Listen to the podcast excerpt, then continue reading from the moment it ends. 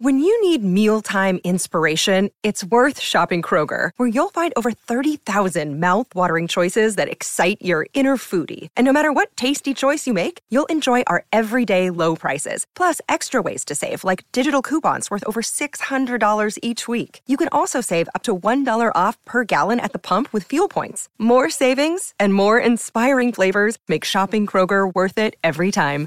Kroger, fresh for everyone. Fuel restrictions apply. You're listening to the Chicago Audible Podcast, changing up the way Bears fans stay up to date on their favorite team since 2015.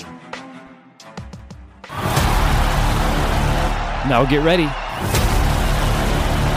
Because it's time to bear down.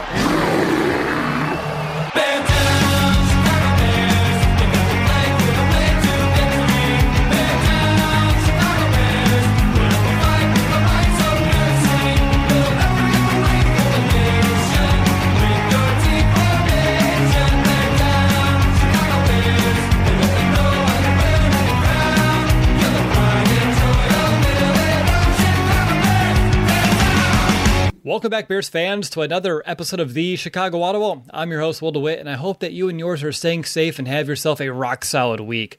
We're now officially in July as our countdown to camp gets us nearer and nearer to the start of practice. At least that is, of course, the hope. Here with me today, as you probably already know, is my co host, Nicholas Moriano. And Nick, I want to know, how's it going, man? Any special plans for the 4th of July weekend? Um, so I think we're just gonna have a couple of family members over just at my house, have a cookout, play some bags, things like that. Um, but nothing too big. Kind of want to keep it. We still want to obviously practice social distancing, but have you know have some family over, just have a good time on the fourth. What about you?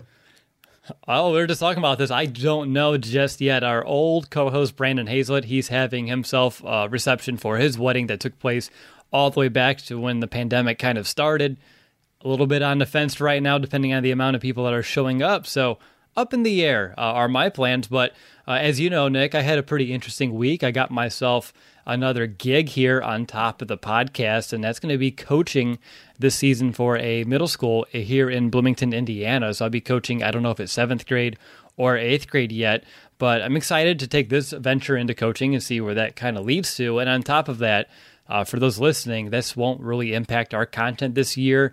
Uh, we just may need to be more flexible in terms of our show schedule throughout the first five or six weeks of the season. But Nick and I, we've looked at it and shouldn't really have any impact on the actual content that we're going to provide you this year. So no need to worry. But Nick, I know that the guy who interviewed me reached out to you as a reference. Uh, apparently, he didn't say anything too off the wall about me. No, nothing, nothing that would hurt your chances of getting the coaching job. No, I just told basically, I think his name was Greg. Yes. Um, basically, how you're able to construct this entire show through basically, obviously, it's all online, right? Virtual. I can imagine you doing such a great job with kids in person. So I, I talked you up, Will. I I see why you got the job, but I'm I'm excited for you. I've always thought about trying to get into coaching somewhere just because we love this game. That's why we do this podcast. That's why we we're doing you know doing what we do. But it's it's exciting. It's new, and I can't wait to hear all about it. And I also believe it's going to help this show because I'm already downloading books on Kindle about all these different offensive schemes, learning like which one we want to uh, introduce here at the middle school level. And obviously, uh, us, Nick, we've been watching a middle school quarterback for the last three seasons. I'm kidding. I just wanted, to, I had that written in my notes. I just wanted to say, I'm kidding. But just watching the Bears and trying to maybe incorporate a little Matt Nagy into this um, and also learning more about the nuances of the game at all of the positions. I think I know enough. Obviously, I got the job, but this will really help me and motivate me do more of my homework. And I think that's really going to help this podcast too when it's all said and done. So very excited uh, for this next chapter. I see uh, Cliff and also Bacon Football in the chat congratulating me on it. So I want to say thank you to both of you. Really appreciate your support here too in the chat. But Nick, we have a lot to get to in this episode. It's an in depth preview of the Chicago Bears defensive line as we kind of wrap up this side of the ball, and we're going to shift our focus starting next week to the Bears offense. And also, we have some interesting news that we want to share during the shout out section of the episode that I promise you don't want to miss. At least I hope you don't want to miss. I'm excited about it. But, Nick, are you ready to kind of put our hands in the dirt and get this show started? Absolutely. I like the segue there. Awesome. Let's go ahead and begin this positional preview with the cream of the crop, and that's Akiem Hicks. As we all know all too well, Hicks' season was cut, cut short as he suffered that elbow injury against the Raiders early in the year. Didn't stop Hicks from toughing it out, though. He did return to his injury against Green Bay 10 weeks later. It didn't take him long to re-aggravate that injury, but he proved that he has a huge heart, and he's a, this is why he's a leader on this defense with that gritty performance and the desire to play through injury and being out there suited up with his teammates, even though he was not even near 100%. Now, luckily, he's going to be able to jump into 2020 fresh and healthy, and we all know that what type of disruptive force Akiem Hicks can be when. Does a robot know you like a neighbor? Insurance Corporation will fulfill requests to cover anyone anything, anytime, anywhere, with most standard algorithm in the order it was received. Please hold. Robots don't know you. We do. At Farm Bureau Financial Services, getting the insurance coverage you need always starts with a conversation. Find a Farm Bureau agent at fbfs.com/protect. It's your future. Let's protect it. He is healthy. But Nick's, well, Nick, Hicks is turning 31 this season, and he was having a slower start to his 2019 year than we anticipated before the injury. He only had one sack and about a handful of tackles. So, my question for you to kind of kick off this whole positional preview is should we expect the same level of play that we saw from Akiem Hicks in 2016, 17, and 18? Uh, that's like seven or so sacks per season, double digit uh, tackles for loss, and over 50 tackles per season. Or should we perhaps slightly taper our expectations? Uh, curious to your thoughts. It might be somewhere in the middle there, Will, but I just think of Akiem Hicks and how he kind of how he kind of operates he only had what five games that he actually played in last season because of that elbow injury, that freak injury, really, when Khalil Mack hit him, and basically that was it. And then he plays a little bit in the Green Bay game. But you have to think, just with everything Akiem Hicks has just had to do to get to this point in his career, right? Persevere, just kind of playing uh, what Regina playing there, and then getting to the Bears, Saints, and all that stuff. This 2020 season, I'm just looking for a very motivated and hungry Akiem Hicks. It is going to be a. I was as I was preparing for the show, I'm like, well, how does COVID nineteen kind of impact like the conditioning and things like that? Like these big guys, they rely on these training camps to kind of get back into playing shape. And obviously they're doing their own things, but I still think that Akiem Hicks has a lot left in the tank. And just knowing that his 2019 season was cut short, I think he's just going to be extra motivated for 2020. Well, and I think just watching the tape, you still see a very productive player. And maybe he didn't have the stats through the first couple of games, but he's still impacting this Bears defense. When he's taking on double teams, it's it's look, he's never going to get stats for that, but he's able to do it without uh, letting those those offensive linemen get to their linebackers, and maybe Roquan Smith, Danny Trevathan. Obviously, they're going to benefit from that. So, I'm not so concerned about whether how many sacks he gets or things like that because there's so many little intangibles that defensive linemen do to where it benefits the entire defense and maybe they just don't get the stat for it. But I'm not too concerned with Akiem Hicks. But like to answer your question, I think he's going to be somewhere in the middle there. Maybe not quite as good as that 2018 season, and obviously he's going to have a way better 2019 season because we expect him to be healthy for it. A 2020 season. Sorry, 2020. I know you want to forget this year's existing. I understand completely, but we have to move forward here. Um, I know at times, Nick, I believe every Bears fan at one point or another took Akiem Hicks for granted, but he really is, as you mentioned, a phenomenal player. I love every season. I call him a two way defender. He's someone that can not only be one of the better pass rushers at the position, which of course gets him all the glory, but he can also shut down the run as good as almost any other defensive lineman in the game. And I know last year, despite playing the limited time and through an injury, he still ended up as a top 15 run stopper. And Hicks does a tremendous job of anticipating what an offense is doing, how they're going to attack him, and really what the correct counter is. He plays with great strength, speed, and what really allows him to stand out is his ability to consistently win the leverage battle. He knows how to use his arms, his hands to shed blocks, and kind of keep that offensive alignment off balance. And it's really an art to watch. It's a beauty to watch, and it's someone I bet you, as time goes, uh, whenever a career uh, his chapter here is done in Chicago for Hicks. Uh, it's going to be one that we look back on, and, and over time, we're going to look at even more fondly than I think we do today. Um, and of course, all of this goes up another notch just due to the true passion for the game that Akiem Hicks plays with. He's a leader. It's more than just a job to him. He plays to win, he plays for his teammates.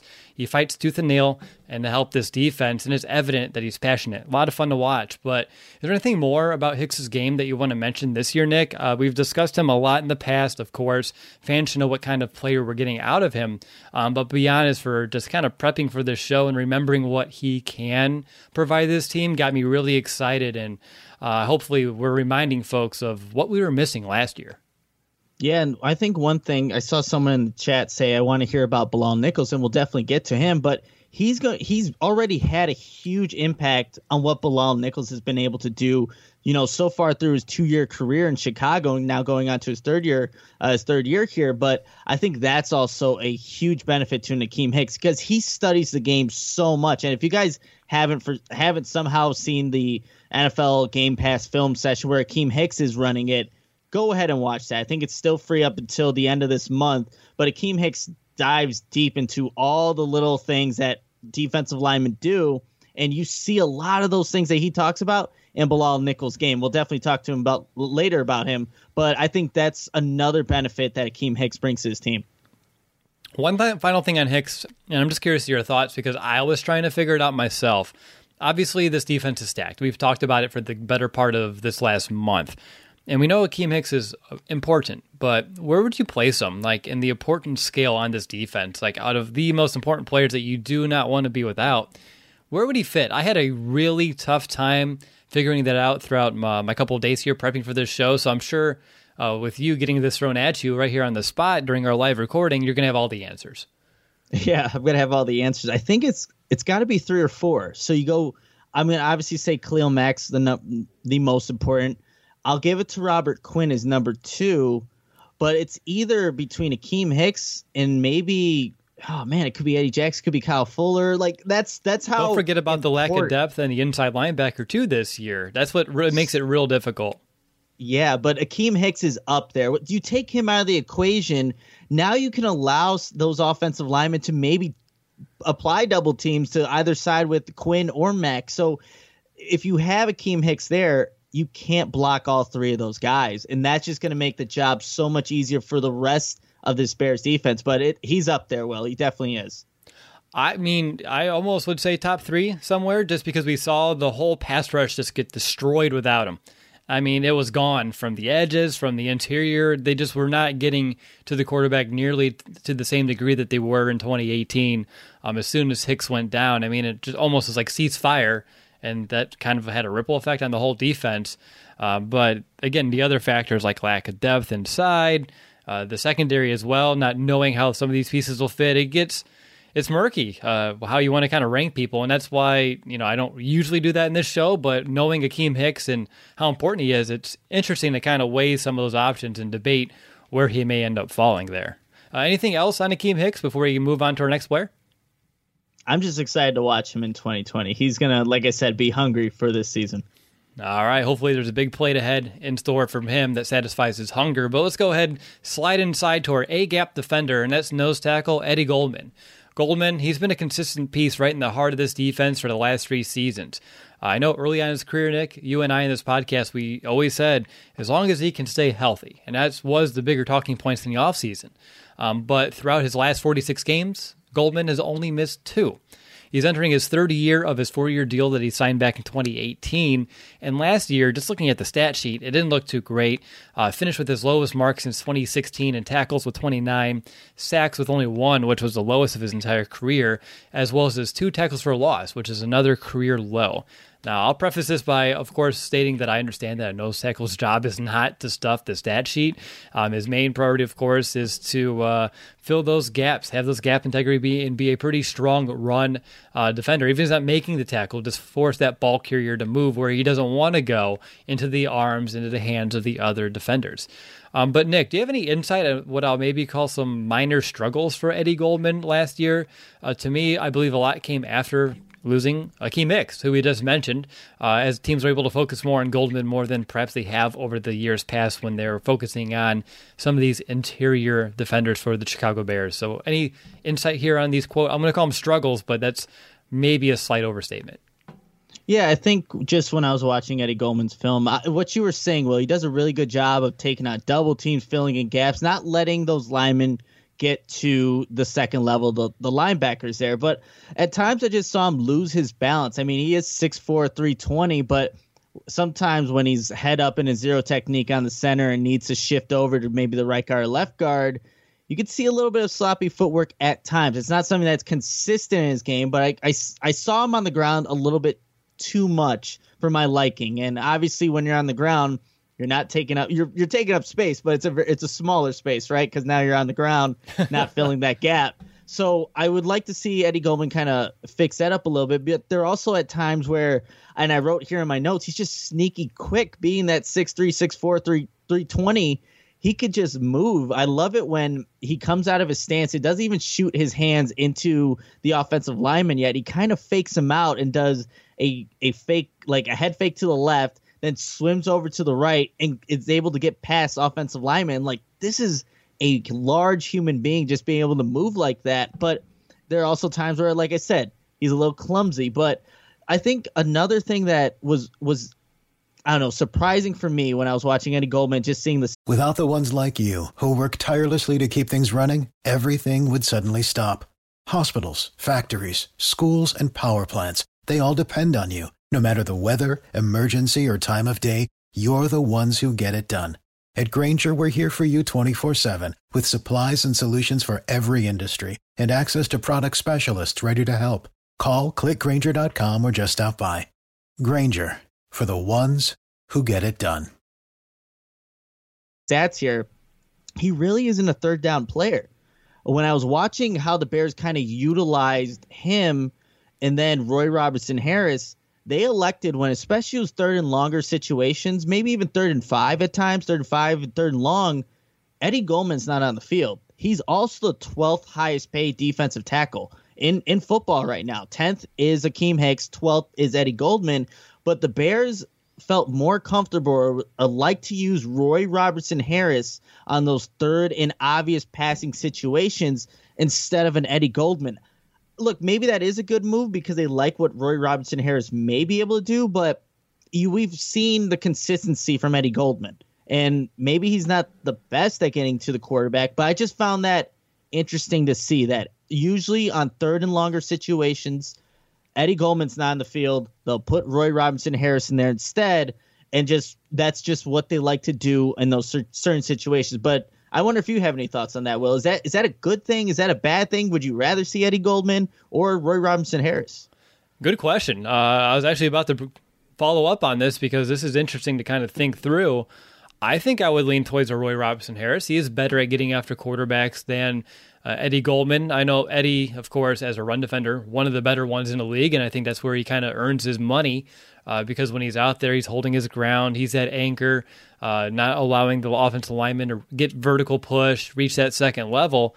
Um, but when it comes to actually third and long and you need to pin your ears back and get after a quarterback, I mean, we've seen Eddie put together four or five sack seasons, um, but it's not like he's out there uh, as an all world pass rusher. So to take him off, to put three of your best pass rushing defensive linemen on the field, as long, and well, thinking of this season with Quinn and Mack, that gets me excited about the potential future here. But yeah, I would probably lean towards Roy Robertson Harris. So good job, Chuck Pagano, is how I'm going to kind of say this right here. But when you're looking at Eddie Goldman, he's still young. I mean, he's been in the NFL for quite some time, but he's still only 26 years old. And obviously, he can be entering the cusp of what we can call his prime. Do you see, besides probably working on what I wrote down as play balance, any other areas where Goldman can take steps even more forward or maybe evolve his game at all. I know they list him as a nose tackle. I think he's just going to be a nose tackle, a guy who's dominant against the run, who may have a couple of splash plays uh, via the pass rush from time to time, but I have a hard time thinking he can grow into a much larger role because I know ever since Matt Nagy came here, his role has diminished a little bit compared to what it did under John Fox. Yeah, that's a, that's a good question there, because like when I was thinking of what what's next for Eddie Goldman, I don't know if it's really developing more pass rushing moves or anything like that. I think it's just consistently getting even better at what he does best and just let him that's that's who Eddie Goldman is. Like you said it, he's a run stuffing or run stopping, gap filling nose tackle, and that's what he's good at. As long as he stays consistent with that throughout his career, that's going to allow these linebackers to have a way easier job and allow guys like Robert Quinn and Khalil Mack to really get after the quarterback. And look, there are times where these offensive linemen they do have to, you know, chip block him a little bit just because they know Eddie Goldman is a force too as well. So I don't know if it's about developing anything new, just getting better at what he's already good at. And if you have that and everything we just talked about it, that's exactly what you want from Eddie Goldman. Now, like I said, 12th highest paid defensive tackle. I wish I want to go see what those other guys kind of do in terms of money, but obviously number one's Aaron Donald. Like that's there's only one Aaron Donald, and obviously Akiem Hicks is on this list as well. But he's good at what he does, and I don't know if it's about expanding his role to do even more because maybe that might hurt him and what like what we were talking about, what he does well. So I'm fine with Eddie Goldman, and like you, I, I agree with the third down situation. Put Roy Robertson Harris out there, and we'll talk about him in a little bit. He's he's he's next man, so don't worry. He's coming up right now. The only other thing I wanted to mention here when it comes to Eddie Goldman is whether he re-signs with Chicago on another deal or anything of that nature being a really good nose tackle who can stuff the run, you can have yourself a very long and fruitful NFL career. You're not going to ever, you know, set huge records in terms of tackles per season or sacks per season, but you're going to be someone that teams covet and teams really hate to game plan against. So uh, he does bring a ton of value in his own right, providing some of those elements as well. All right, so Nick, so for the first time in what feels like my entire lifetime, we can mention Roy Robertson Harris here in the month of July without having to talk about him being in a position battle with Jonathan Bullard. It feels great, doesn't it? Like it was the whole new day. Yeah, I was looking at obviously just preparing and looking at notes from last year. It's like battle, you know, Jonathan Bullard for like the third time in a row or whatever it may be. But yeah, this is Roy Robertson Harris's role now.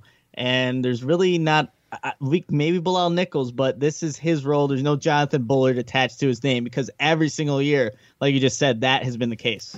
And I'm glad. Like I said, it's a new day here on the Chicago Audible here talking about Roy Robertson Harris and RRH. He's a player that he's worked his way up rather nicely. I know last year he set a personal best with a career high in tackles. Also played on over 50% of the defensive snaps uh, for the first time in his entire career, which was up nearly 20% from 2018. Obviously, some of this or a lot of this was due to filling the void left by Akiem Hicks. I'm sure we can hear that be said a couple more times throughout this episode. Be prepared for that. But Nick, sometimes you can find some silver linings in what can seem like an overall negative situation.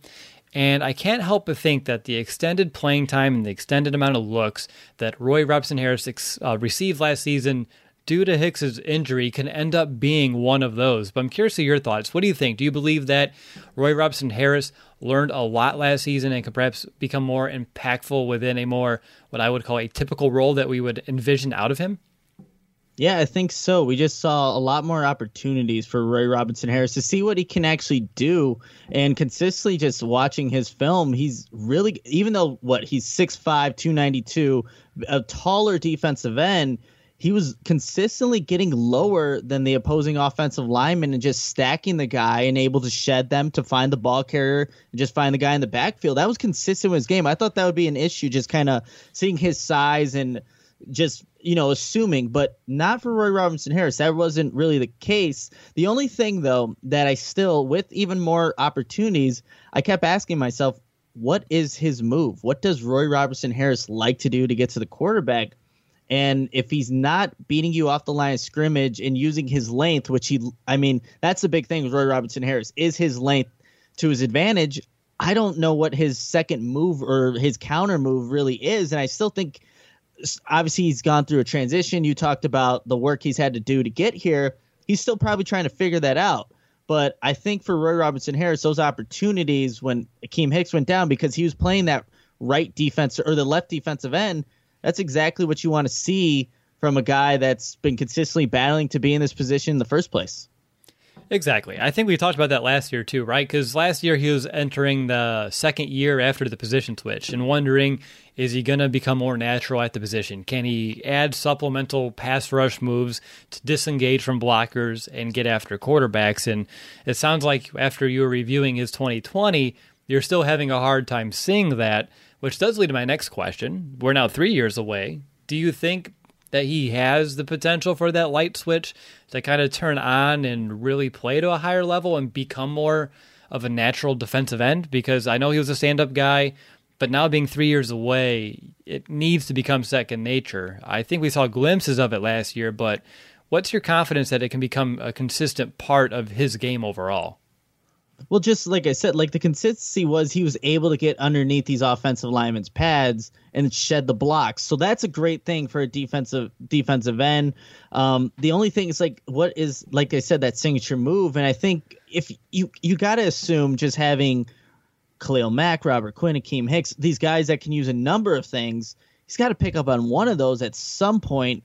And with the Bears utilizing him more on third down situations he's going to have to develop something because they're choosing to put him out there, you know, over other guys. He has to find something that works for him. But I I do feel a lot more confident going into this season 2020 than I ever have been with Roy Robertson Harris. I think we I think we've always talked about him winning the job at some point, mm-hmm. and it finally yes. has happened, right?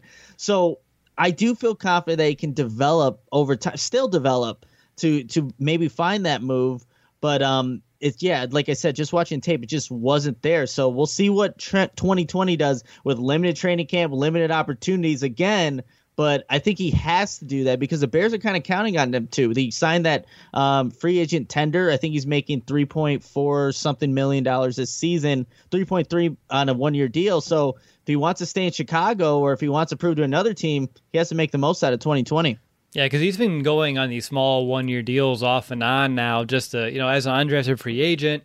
He proved it. He stuck around. And honestly, it's been a lot of fun watching him develop and watching his growth and what he's been turning into. But this could be a good year for him. If he puts together a full, complete season uh, with some bigger numbers, he can earn himself. Unfortunately, he may not be here in Chicago, but he can earn himself a pretty decent payday coming here in 2021. Um, on top of that, last season, uh, you talked about he doesn't have that signature move, that secondary pass rush move despite the fact he still led the team in total pressures created. And I know that's not with Akiem Hicks there for the whole season.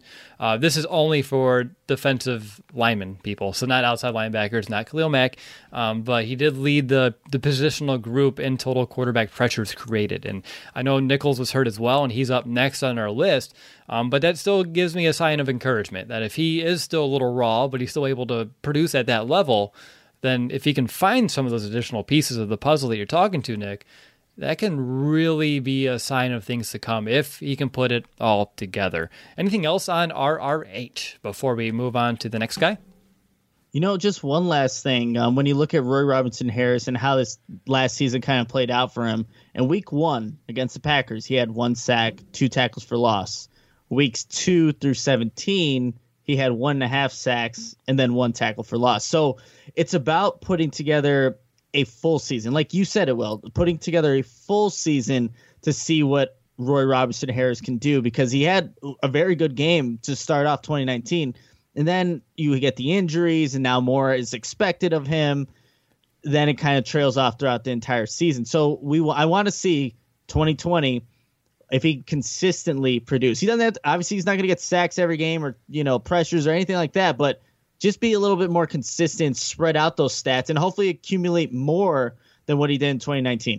And I think he's sneaky good against a run too. Uh, I think that's an underrated part of his game, and I'm glad that it sticks under the radar. Uh, I know when we talk about him, and most people do, they talk about him getting after a passer, but he's up there um, in terms of Eddie Goldman and Akiem Hicks uh, and the ability to make run stops um, without missing a lot of tackles. So another underrated element of his game that maybe I shouldn't have said it out loud, but that's okay. Uh, moving on to our next player, the last player we need to get to here in our very first tier of defensive linemen, um, and I expect most of you already know who that is. Breach already alluded to it a second ago, and that's 30 year pro Bilal Nichols. And when you look at his 2019 season from an overhead view, uh, you'll see that his numbers were down from his rookie season. Uh, didn't register a single sack, only registered one tackle for a loss. Obviously, he suffered that injury that forced him to miss some time, and he had to deal with that throughout the year as well, uh, which is acceptable. It happened. Still, for a former fifth round pick who earned a starting job at the end of training camp last year, we need to see more out of Bilal Nichols here in year three. So, Nick, What do you think's going to happen here? Will Nichols get over that sophomore slump that he kind of had to work through, uh, and uh, get back to what we saw more of his rookie year heading into, uh, and get back in line to what we were anticipating his 2019 to look like? I think so. I mean, even though he did have a down year in terms of, you know, all statistical categories and obviously having broke his right hand and wearing like a club slash brace on there, you still see the flashes that Bilal Nichols from year one. Um, just his swim move, his his hand club swipe, um, being able to identify what offensive linemen are doing and where the play's actually going. You still saw bits and pieces of that. Even in the first game back from injury against the Saints, I was watching his tape. I'm like, okay, he's got he's in a three point stance. That right hand's in the dirt. He's still making plays, just being able to stack and shed against offensive linemen. And you know, just coming off an injury, I'm like, okay, this is probably not going to be the best game for Bilal Nichols, but he still showed you he still has all that. And I alluded to it earlier. A lot of that I think comes from just learning and playing under Akiem Hicks because he does all those things I just mentioned really, really well. And as long as you have all these veteran type guys around him, I think he's just going to soak that up like a sponge. And I have I have a lot of confidence that Bilal Nichols can really be that player that we were anticipating for 2019. Hopefully, no no injuries or anything like that to set him back, but he's got all the intangibles. He's got the speed, power, and then just the moves already at such a young you know such young age to where I am confident that Bilal Nichols can develop to be a good player for the Chicago Bears. He's uh, look, I don't wouldn't say he's good yet, but it's still a very small sample size, but he could definitely become that. I'm I'm confident in that. Yeah, obviously a hand injury, Nick. Those weigh more on defensive linemen um, in terms of how they have to approach it uh, each and every down. And I think that's a big reason why we saw the dip even in the games that he was healthy. Um, one area that really didn't go down, though, was his tackling. He rarely missed tackles, and he improved the overall of his tackling. Course, when you don't have to rely on your hand to grab at guys, you have to lean more on those fundamentals, which is probably a good thing and why we're able to see that. Um, but Nick, I'm curious to your thoughts on how much that hand hindered his pass rush because remember his rookie year, top 30 in the NFL with uh, productivity and consistency, getting after the passer of all defensive linemen. Last year, he went from top 30, I think it's like 27th, all the way down to 122nd of all defensive linemen. Only four pressures out of 202 pass rush snaps compared to the 17 pressures he had as a rookie on only 186 pass rushes. Is that all the hand, or are you going to put a lot of blame towards the hand? If you want to use the easy answer and blame the injury, I'm not going to stop you on this one. You know what? I, I don't even think it was really much of honestly, it's Bilal Nichols' hand. I think Akiem Hicks isn't there. There's a lot more. There's a lot less pressure on a Bilal Nichols when Akiem Hicks is, you know, playing the D end and he's on the opposite side. It's like, okay, we'll let we'll see what this in 2018. We'll see what the rookie can do if he could beat a guy one on one. Great, but I think just the presence of Akiem Hicks was huge. Not having him on the field was huge for the Bears. It impacted all levels. So yes, he was still not maybe capable of doing everything he could have done with a uh, you know, a healthy, you know, right hand. But I think Akiem Hicks was a bigger, bigger impact here. The offensive lineman can now focus on, you know, these players a little bit more. And when you don't have him there, it's it's going to impact everybody. So I, I'm not even going to blame it on the hand so much. I'll blame it. I'm going to blame Akiem Hicks. You got injured. This impacted the defense, but. But you know, a healthy defense. I think you see a Bilal Nichols take those steps that we were all anticipating for 2019. I, I like it. I like it a lot. I think it was just a perfect storm for Nichols to have regression when really it was the last thing that we expected coming out of him. And obviously, he had to be put together a very good training camp last year, ended the preseason or got through most of the preseason, ended up being named the starter. So, Nick, for 2020, do you think he enters training camp preseason as, quote, that opposite starter from Akiem Hicks, or do you think they open things up and allow Roy Robertson Harris to have another competition under his belt. Obviously, he's prone to having those. Uh, on top of that, uh, do you think it's even important here who's the starter and who's not? I think their snap counts are going to be more or less the same. It's just a matter of who gets the starting designation. Yeah, that's a good question. I think when it is more of a running situation and you're going to maybe want the three def- defensive linemen, Hicks, Goldman, and Nichols, but when it's more the pass, you know, pass passing situation, third and long, you'll see Roy Robertson Harris be the guy, or you take out one of your defensive linemen, go nickel. So it's going to be interesting how those snaps kind of play out. Obviously, Roy Robertson Harris had more snaps than Eddie Goldman and Bilal Nichols were all messed up because of the injury. It's going to be, like you said, it's going to be close for this upcoming season. All right. So with that, we're going to wrap up the very first year of defensive lineman, which means we have two more to go. But before we get to those, Nick, it's time to do some shout outs. And before we get to some of these donation shout outs, which not going to say they're not nearly as important because they are so important to both you and I, and we are so appreciative for them. But we had some news, and I talked about this on the top of the show that kind of came our way. And I got an email from a listener. His name is Al, and he breeds horses. And oddly enough, he has a racehorse. It's going to be sold here in uh, October with the goals of it racing in 2021, 2022. And Nick, this horse's name is named after our show. It's Chicago Audible. We have a listener of our show who breeds racehorses who named one of his horses after us. I don't know about you, but just thinking about the again horse racing is something that's usually the least in my mind but just thinking about the general future here we could be end up watching a horse named after our podcast here on the big screen one day in the next couple of years. Anything you want to mention about this? Because this is still very surreal to me. I never thought it would happen. So like one of the coolest things that ever happened in my life because it's the last thing that I ever thought would happen. Like, I never thought it was even a possibility that there'd be someone who listens to our show who would name a horse after us, let alone a racing horse. Yeah, I know. When you told me, well, you first told me I have to call you. I'm like, uh oh, is this good news, bad news? And I was at the gym playing basketball, and I call you, and you tell me this. I'm like, no way, that is the coolest thing. And uh, you sent me all the links. I showed my mom, my dad, told my girlfriend about it. Like, there's a horse in Indiana, correct? I think actually, I think it's. Uh, I was gonna say docked, but that's a boat. See how much I don't know about horse racing. Stabled, yes, stabled in Lexington, Lexington, Kentucky. I believe it was conceived or inside of Indiana, so it's gonna be sold in Indiana. I don't know the intricate details here in terms of how all of this works, but I know he's up for sale here in October, and I believe uh, the figures are insane in horse breeding. Looking at like his grandparents on each side and I'm not asking for royalties or anything, but it's still really damn awesome, Nick.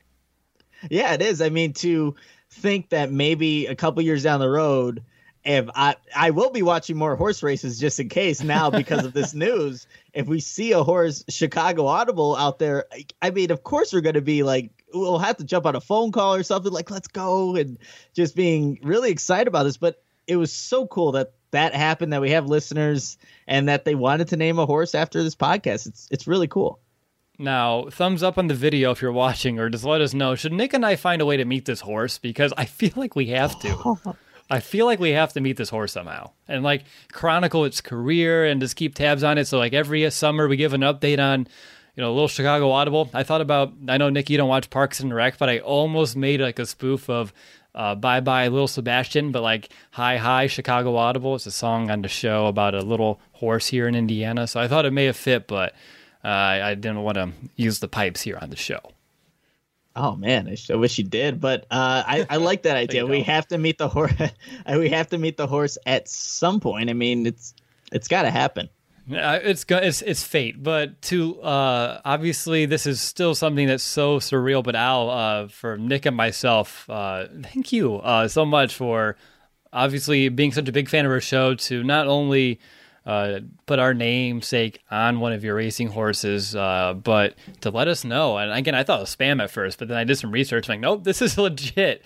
And pause everything. But I believe Al was like a breeder of the year before uh, a couple of times. So I think we're in some pretty good hands here, Nick. But we have some other shout outs to get to. And obviously, they are uh, equally as important, but someone name a pet after us or something because we got to keep this train rolling. Uh, Nick, I'll start off with mine and then I'll hand it over to you. Uh, so for uh, Stefan uh, Johansson, uh, he sent some money in over from Copenhagen, Denmark, and he also mentioned that he is the president of the Danish branch of the Bears fan club, and that are a lot of other Danish fans that he knows of that love our show. So to Stefan and all of the fans over in Denmark thank you so much for your donation, uh, listening to our show all the way uh, over there and finding it to be of value to you. I'm glad that we can make you feel closer to your Chicago Bears. It really is Nick's and I number one goal, and I'm glad that's coming through for you. So thank you so much. And then I have Christopher Woodley. Uh, he sent in uh, his $5 donation. No location for Christopher. So wherever you are in the world, uh, whether it's behind my house or in your house or somewhere, wherever that may be, thanks so much for your support of this week. And then Lance, I know you sent in $10, Lance, so thank you very much for that. Uh, doubling down. You still get the one shout out, unfortunately for you, but hopefully it's well worth it. But Lance, uh, thank you very much. Nick and I really do appreciate uh, the time that you took to leave us a donation. And I know you meant some, uh, put some really nice words in there too. So really appreciate that, Lance. But Nick, I know you have some over on your end that came through this week. Yeah, so we got a donation from Joey Plotkin. Again, get donated ten dollars to the Chicago Audible podcast. Thank you so much, Joey.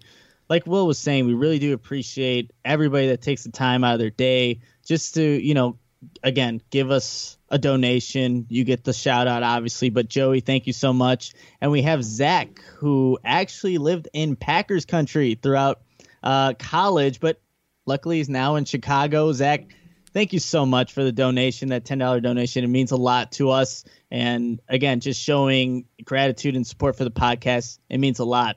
And last, we we have a message from our friend Mason West, who's a physical therapist at Team Rehabilitation in Barrington, Illinois, and wanted me to inform our listeners about his location.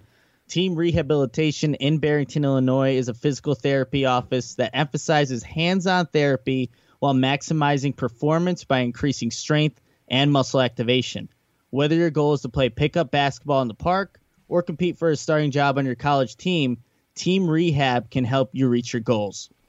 They see everything post surgical, nagging pain, injury prevention, performance enhancement, and all ages, such as 10 year old gymnast to a 6 year old runner. Mason West is a former collegiate wrestler and a lacrosse player who combines his passion for sport and rehab into one package. You can contact Mason at 224 512 7200 or find him on Instagram at dr.masonwest underscore sports PT to begin your journey to be the best athlete you can be. And of course, if you want to get a shout out on the next Chicago Audible podcast, here's how you can make that happen either through Venmo or PayPal. You, I want, we want you to give us your name and where you're from. I'll give you a shout out on Venmo. You can look up the username the Chicago Audible. Should see my name, Nicholas Moriano, and the Chicago Audible logo. And then on PayPal, you can make the donation to chicagoaudible.com slash PayPal. You have to maybe change the wording a little bit. Every week, we're like, we want you to give us, and I'm like, don't say your money, Nick. Like, we are appreciating these donations, but don't say your money. Then you don't. Then I'm like, oh, yeah, that's right. But I feel like that Michael Scott, like, grimace gif, you know, like, eh. like every time. I say name, though. Yeah, but you, say your we, name. Yeah, but you always pause. Like we want you to give us, and then you pause, and then in that pause, oh. my mind goes to the worst case scenario but I say the right thing. That's all that counts. you do. Uh, obviously, for those donating, uh, we say this every week, but it does help offset some of these out of pocket costs. Hosting our website, uh, hosting the software that we use to stream this thing live here on YouTube, Facebook, Twitter, uh, Twitch. I think we still have negative one listeners over on Twitch. Nick does a heads up there. The audience is really growing, but uh, obviously, the most important part is to shout out, and then secondarily, you can help us offset some of these personal costs. And I know that uh, Lee Davies, he was here in the YouTube chat, and we've mentioned him in the last couple of weeks, and he's like, "Hey, I sent something over a couple times." And Lee, I hope you heard your shout out uh, those, but just in case, another shout out for you because we do appreciate uh, your tremendous support that you've shown us over the last month. But all right, Nick, you ready to get back to defensive linemen because I'm itching to talk about some second tier guys. Let's do it. All right. So, I, obviously, as we reach the second tier, there are three players that are vying to be the key reserve guys on this team. Uh, the Bears are hoping that one of these guys can fill the void left by a Nick Williams. Uh, who did sign with Detroit this offseason. Nick Williams did lead the defensive lineman with the six sacks. So he, even though he was technically supposed to be a backup last year, he did step up in a big way. And I think all these players should sound familiar to you. Uh, we have Abdullah Anderson, 2018 undrafted free agent out of Bucknell. Found his way into a few games last year, about 100 snaps on defense, able to register a sack as well as four tackles.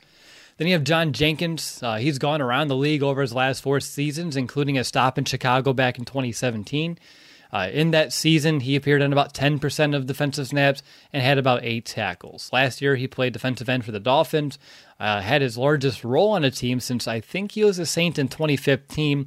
Finished the year with 34 tackles, two for a loss, and one sack.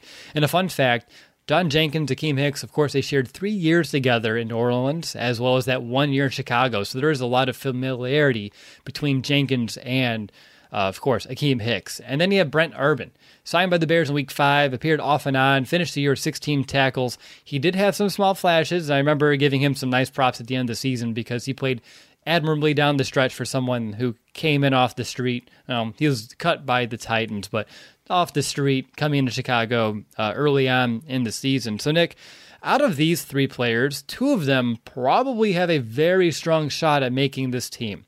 Now, don't tip your hat completely. We'll get to roster predictions soon, but who do you tend to like more out of this group? And I'll be honest, I think John Jenkins surprised me last year in Miami. Uh, and if he can provide that type of play, but in a reserved role, that may just be your Nick Williams replacement. Yeah, so that uh, obviously, if the Bears want to go that route with experience, John Jenkins has plenty of it. Having going into his eighth year, having played already on the Bears, so knowing Akiem Hicks, right? So that definitely could be an option for the Bears. But I think Abdullah Anderson's an interesting one as well. Obviously, having two years of experience, this being his second year, just kind of watching a little bit of his tape, he was playing in the one technique, uh, just on the left guard. Then you moved him out to a three technique on the opposite side. He was just kind of a little bit all over the place. And he made a couple of splash plays in that Saints game that we all kind of want to forget but he did get a sack on Teddy Bridgewater, had a huge hit on the running back at the time. So I think that would be an, also another interesting, you know, player for the Bears to really think about. Then you have Brent Urban, who also has a lot of experience, and they did a pretty good job at containing the edge when he was out there playing. So I think all three of these guys have something different they bring to the table, and just depending on what the Bears really want uh, that position to be that what that that third line of the rotation there at the defensive line position. It's just what do they actually want? Do they want someone that is more prone to just kind of contain the edge, doing their job, or maybe there is some upside with Abdullah Anderson. Not saying that he the next big thing or anything like that, but I saw flashes there from him. But it's an interesting group for this this second tier of guys. Is there anything else you want to mention about them? Obviously, like I said, I think two of them are going to make this team. Uh, I'm not really going to tip my hand to exactly the other one just yet, but it's one of those where I think we know what we're going to get out of them. Uh, they could end up surprising us a little bit, but best case scenario is these guys see the field minimally in a reserve role just to give some of these other guys we talked about in that first tier a breather from time to time. Yeah, so whichever guys that the Bears actually keep from this group, whether it's one or two, The where they need to have value is when the Bears defense does have a long drive. Let's say they give up a score. They're just on the field for a long time, and then the offense, you know, God forbid, goes three and out like they did all of last season. You want that second group to be able to at least, for the at minimal, do their job, contain the edge. Don't allow these guys to get to the linebackers, whatever it may be, because that's where I think they might find their most value and playing time is when there's a quick transition from having a long defensive drive, a quick offensive three and out, and then being back on defense again. This is where the backups primarily will come in and try to give the starters a breather. So, whichever ones they do keep, that's where they just need to maximize their opportunities. And you know it's going to happen at some point. As good as this Bears defense is, and we all know how good it can be in 2020, they're going to have drives. They're going to have maybe games where there's where they're just not able to get off the field as quickly as you would like. But that's where these these backup guys will find their most value. Absolutely agree, Nick. Moving on to the finals here, just two more players that we need to talk about the defensive line entering training camp. First, you have Lee Autry. He's an undrafted free agent out of Mississippi State. Uh, that's where he had six starts, was a starter last year, but missed eight games to violating the team rules. He was part of a larger group of players in the team that ended up being suspended due to that. Don't get any details out from the collegiate level, but looking at his actual career, modest production in college with 23 tackles, two and a half for a loss, and a half a sack. Uh, he does have a brother in the NFL, Denico. He's been in the league since 2014. He played with Khalil back in Oakland. Decent production for his brother as 23 sacks and about 170 tackles throughout his career. And then you have Trevon McSwain. He's an undrafted free agent out of Duke. Played in 12 games his senior year where he snagged 35 tackles, 7 for loss to go with 4 sacks. No player from Duke was drafted, but McSwain was the first one to sign with any NFL team as an undrafted free agent. DraftWire called him a gem prospect that flew under the radar before the draft, and some places had as high as a fifth round grade on McSwain. So, Nick, based off of my research this week, I'm really pulling for McSwain to snag a spot on this practice squad. He plays with really strong technique. He's tall and lengthy. He's 6'6, 285. And I believe he can really develop into a contributor down the road for the Bears. But how about you? Anything about these two guys that you wanted to bring to our attention? Yeah, no, it's going to be interesting. The guys that you mentioned with probably what this ro- what rosters are going to look like because I think Mix or um, yeah, McSwain's a guy, a guy that I think is intriguing, but it, with how rosters are shaping up right now, I don't know if you saw Adam Schefter's tweet earlier today. Will um, it oh, looks like yep. they're not even going. Yeah, they're not even going to take. Um, it's going to bring fewer than regular 90 players than ordinarily bring to training camp per league sources. One source predicting 80 uh, players per team, another 75. So if that's how this is shaping up for this season, a lot of you even tier two, tier three guys that we just talked about there's a there's a chance that they're not even on the team anymore hmm. possibly just because of how everything is shaping up. So, yeah, I mean, look, we could still be hopeful for these guys for sure, but I think it's just going to look a lot different this year as opposed to obviously years past with the roster size and even the potential to develop players. Look, if this were to have happened when Roy Robertson Harris got to the Bears, maybe the Bears don't have Roy Robertson Harris. You can't bring in a lot of these restricted free agents or, or Bryce Callahan from years past because – now the, the rosters are getting smaller. So it's it's just something to think about as we're kind of naming some of these lower end guys. What's their situation going to be in a month or two from now? That's tough. I didn't see that one. When you mentioned a tweet, uh, I've been busy all day, but I thought you were going to talk about the two game preseason.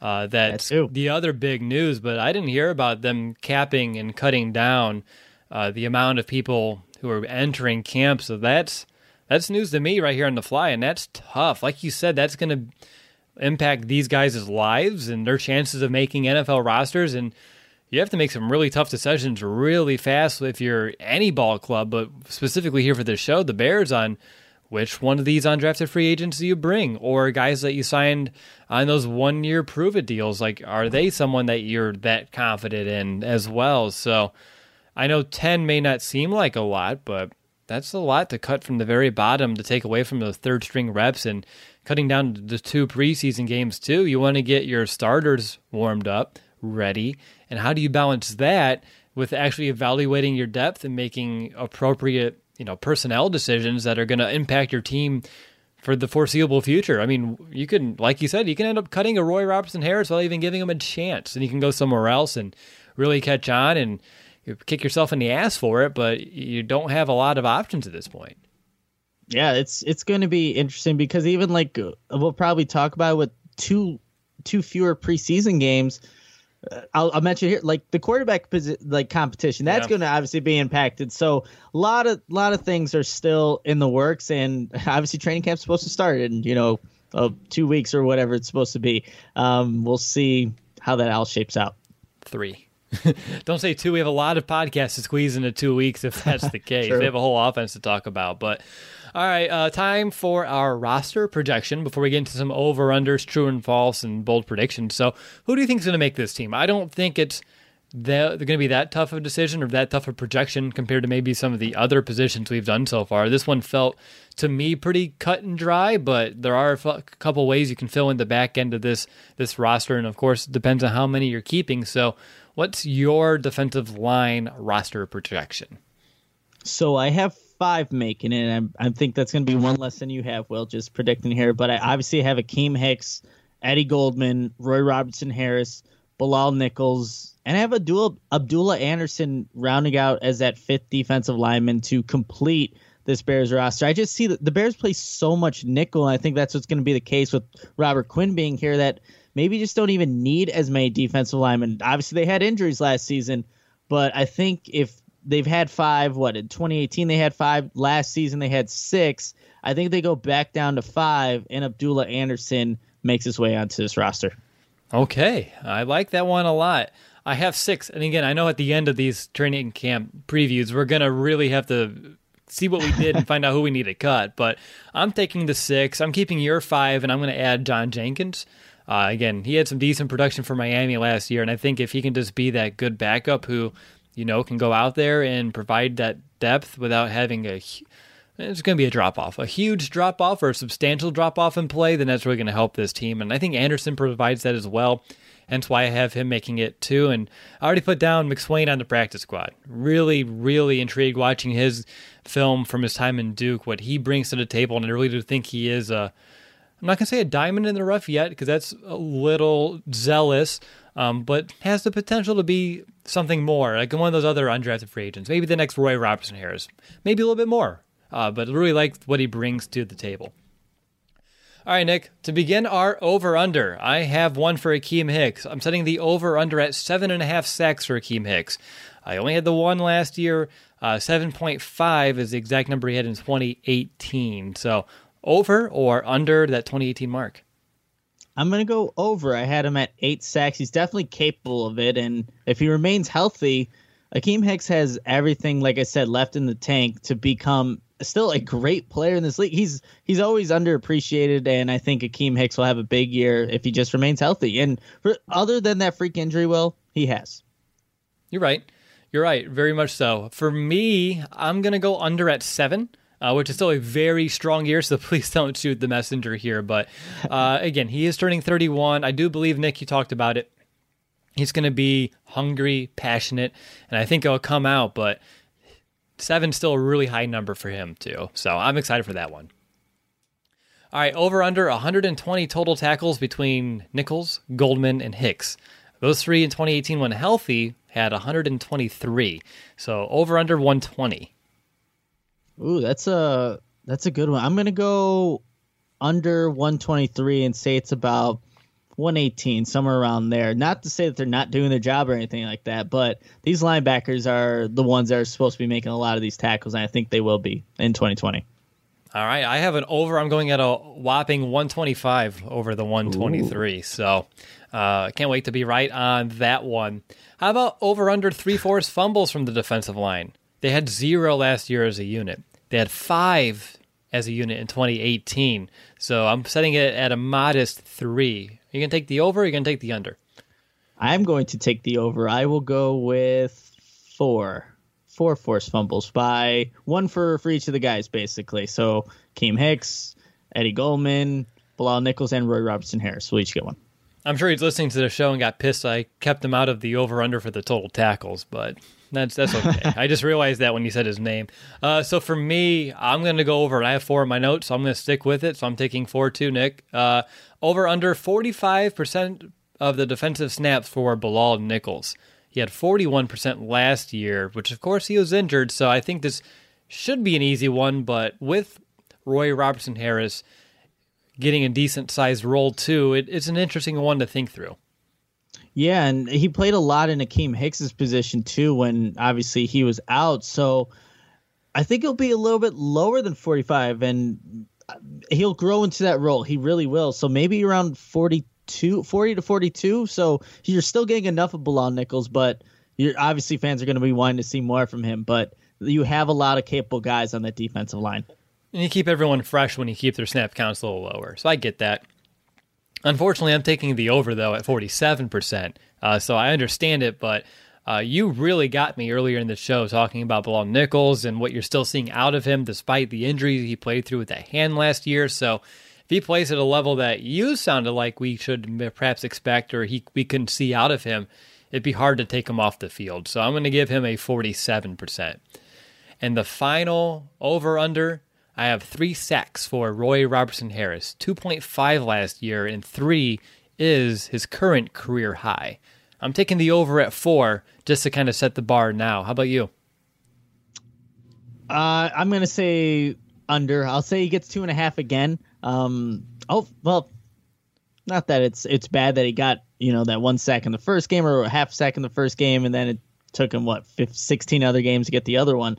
Um, but I there's a lot of capable guys, and he will be unless he develops that third down like pass rush move. Roy Robertson Harris is not going to get to the quarterback. He may be the one who's going to get a lot of opportunities at it, but if he doesn't develop that, if we don't see it, I just don't see it happening. But hopefully, I'm completely wrong on that, and he gets four, like you said. Uh, right? Uh, it can't go wrong there. Oh, I can go wrong, but you want to always hope for the mower. Uh, true or false? Roy Robertson Harris will end up playing more snaps than Bilal Nichols. Oh man, these snap ones are tough. Um, you know, I think on early downs you kind of want you want to see Bilal Nichols a little bit more. And I hope this doesn't contradict what I just said about Bilal Nichols not having as much snaps, and hopefully it equals out. But Bilal Nichols will have slightly more snaps than Roy Robertson Harris will. Okay. I think these can be independent of one another. That way we can chop them up in a year and see where it all kind of fell through. By the way, I love seeing everyone in the chat play along every week. It's we have to think of more in-season games like this so people in the chat can can participate because it is really really cool. Uh, but Nick, do you have a bold prediction for the defensive line? I say this knowing you don't because you were complaining about it right before we went live. So, what's going to be your made-up bold prediction? No, actually, I do. We were talking about it when I said that the uh, the starting defensive line plus whoever's not the starter will each have a forced fumble. That is going to be my bold prediction. All of them will get a forced fumble, which hasn't. It didn't happen in 2018. Didn't happen in 2019. Um, all the, the it's going to be Roy Robertson, Harris, Bilal Nichols, Akiem Hicks, Eddie Goldman will all have a forced fumble. And here was the one I was thinking of. Will I didn't want to even say it, but I was looking at the defensive uh, just the snap counts from last year, we didn't see a lot of defensive players playing offense like we did in Matt Nagy's first season. I think Roy Robertson Harris is a guy that you may see on offense from time to time in 2020, but I think he'll catch a touchdown. That's going to be a bold, out there, crazy prediction. Obviously, we know Akiem Hicks scored with the the Fridge 2.0 against the Giants in 2018, but I think we can maybe see some weird package again, or Matt Nagy will get back to those weird ways of putting defensive players on offense, and Roy Robertson Harris will be the recipient uh, of a touchdown pass. I don't know who's playing quarterback, but he'll catch one. Bold, crazy prediction right there. Hey, I like it. And with offense. Does a robot know you like a neighbor? Insurance Corporation will fulfill request to cover anyone, anything, anytime, anywhere, with most standard algorithm in the order it was received. Please hold. Robots don't know you. We do. At Farm Bureau Financial Services, getting the insurance coverage you need always starts with a conversation. Find a Farm Bureau agent at fbfs.com/protect. It's your future. Let's protect it.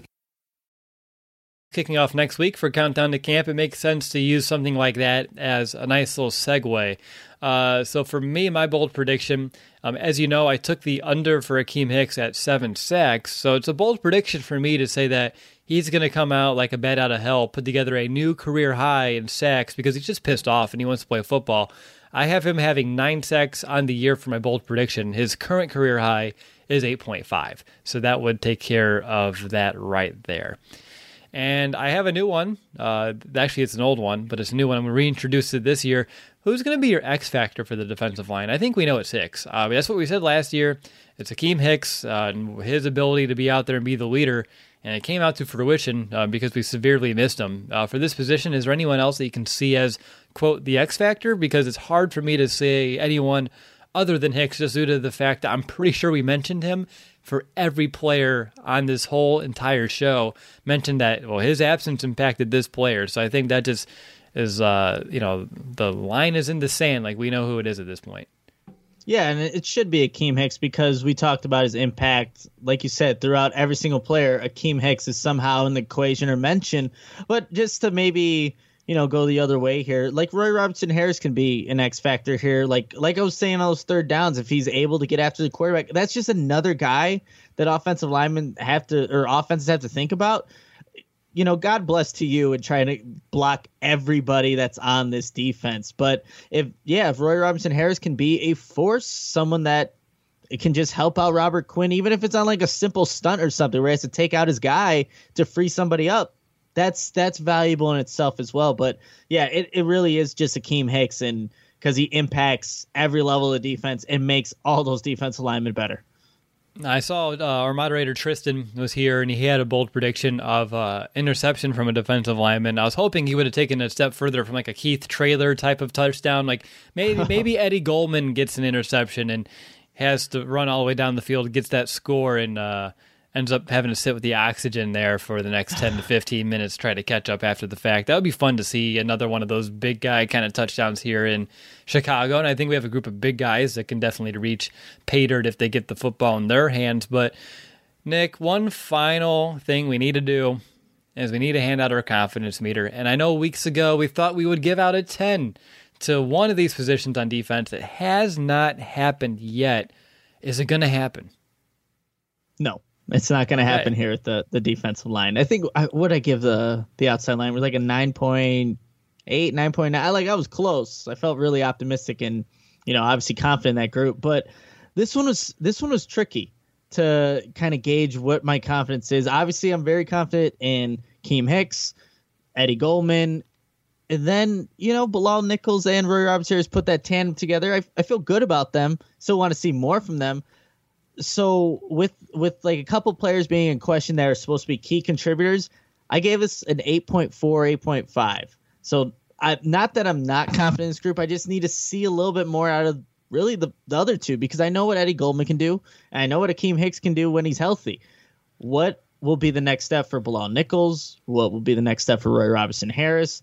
And then we, we have depth pieces, of course, but I'm really factoring those four guys as the main contributors for his defensive line. So 8.4, 8.5 is where I want to land on his confidence meter. And if Akiem Hicks is healthy, I mean, that's that's almost good enough for me for with, with this defense line. That's how impactful he is.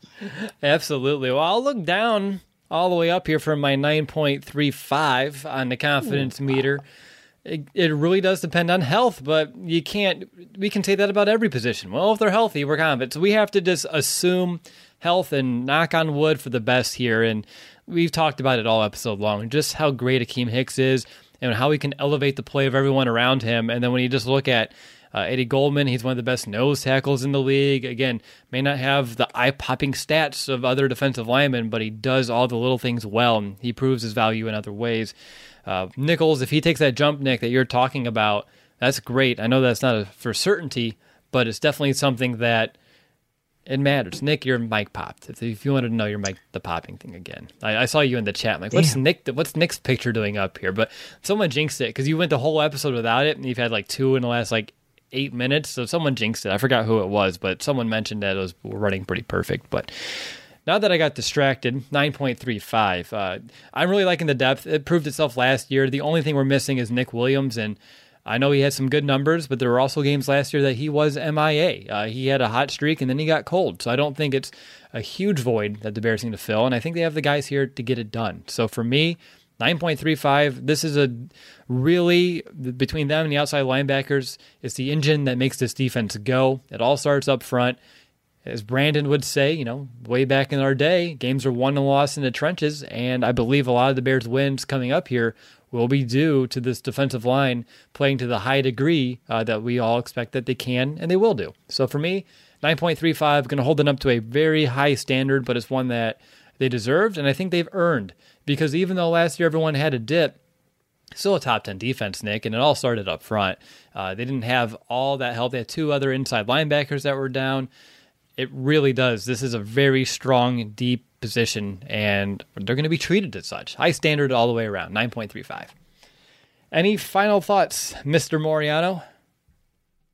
Uh, apparently, my mic is a meme now, or going to be a meme, uh, just because of all the pops it makes. And I guess that's if there's something that comes out of the popping, I'll take it.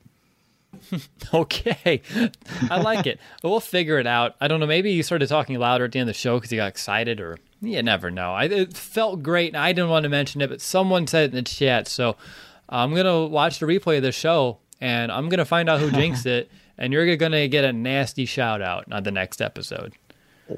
Kidding. Kind of. All right, that's going to do it for this episode. I want to thank everyone who watched the live recording of the show. It's been a lot of fun with you guys here in the chat. And of course, our appreciation does extend to all of our podcast listeners around the globe, including, of course, the members of the Denmark Bears fan club. And if you can, please support our show by leaving a small $5 donation and we'll give you a shout out on the next show. You can donate on Venmo at the Chicago Audible and you can also pitch in via PayPal, chicagoaudible.com slash PayPal. And if you don't have the means to support our show financially, really don't sweat about it at all. Another great way you can support us simply is just spreading the word. Uh, we don't have any advertising dollars unlike other bigger podcasts out there. And every time you tell a fellow Bears fan about our show, it really does have a tremendous impact. And if you want to race, a, if you want to name a racehorse after us too, then we're not opposed to that. But that's taken, so someone needs to find a way to top it.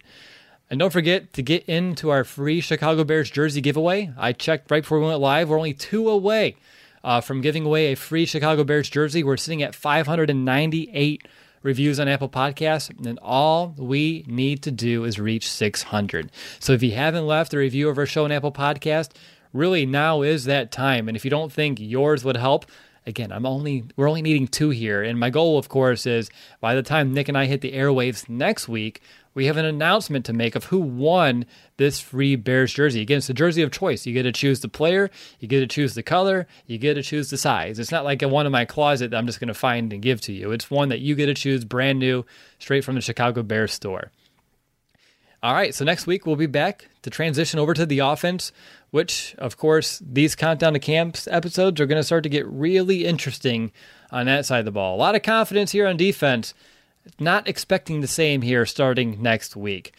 Uh, we'll be doing a double recording night next week, Nick. Offensive line and running back. So for those on YouTube, get ready for twice the fun.